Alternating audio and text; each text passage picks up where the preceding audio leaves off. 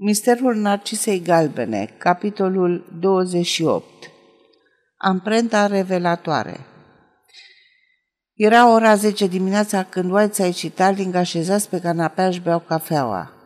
Tarling era palid și obosit în vreme ce inspectorul, deși trezit în zori, apucase să doarmă câteva ore bune și era proaspăt și bine dispus.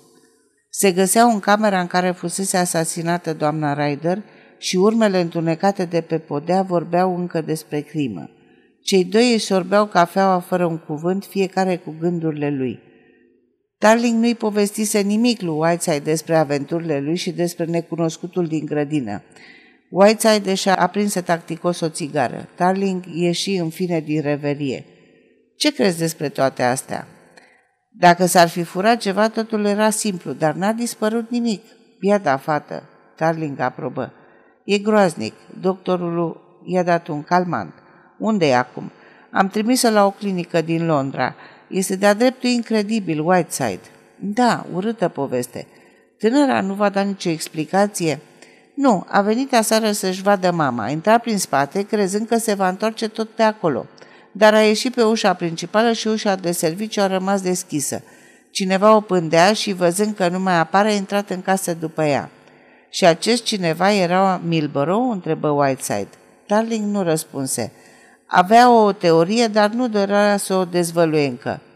Era sigur Milborough, zise Whiteside. A venit să vă vadă azi noapte. Știam că e la Hertford.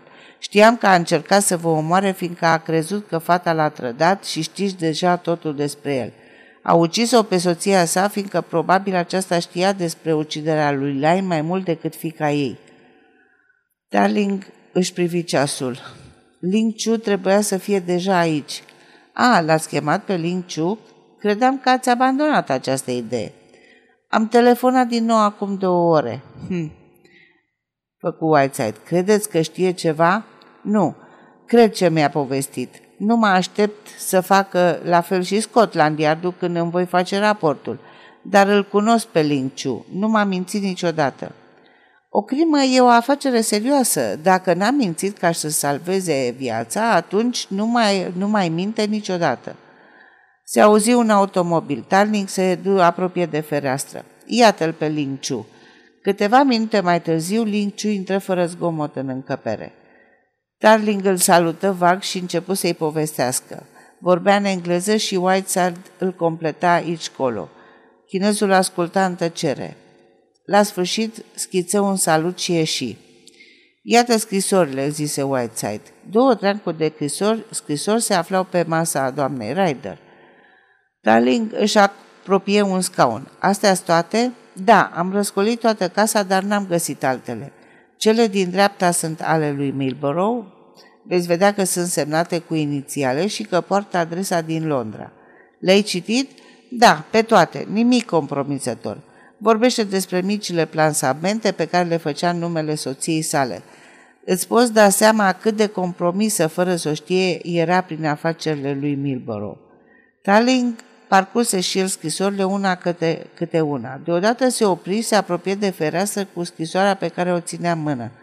Ascultă, zise Taling. Iartă-mă pentru măzgâieli. Nu sunt foarte grăbit și am degetele pline de cerneală. Am răsturnat o călimară. Nimic misterios, zise Whiteside zâmbit. Nimic într-adevăr, însă amicul nostru a lăsat o amprentă de toată frumusețea. Cred că e de la degetul mare. Arătați-mi-o, zise Whiteside ridicându-se curios. Privi peste umăr lui Talling și fluieră. Cu o figură luminoasă îl scutură pe șeful său de umăr. Îl avem, zise exultând. Îl avem la mână. Ce vrei să zici? Pot să jur că această amprentă e una și aceeași cu cea lăsată pe comoda din camera domnișoarei Odet. E sigur? Absolut sigur, vorbi Whiteside repete. Vedeți cercurile? Priviți și liniile acestea. Sunt identice. Cred că am fotografia în buzunar. Căuta agita și scoase fotografia mărită a amprentei. Comparațiile, strigă triumfător.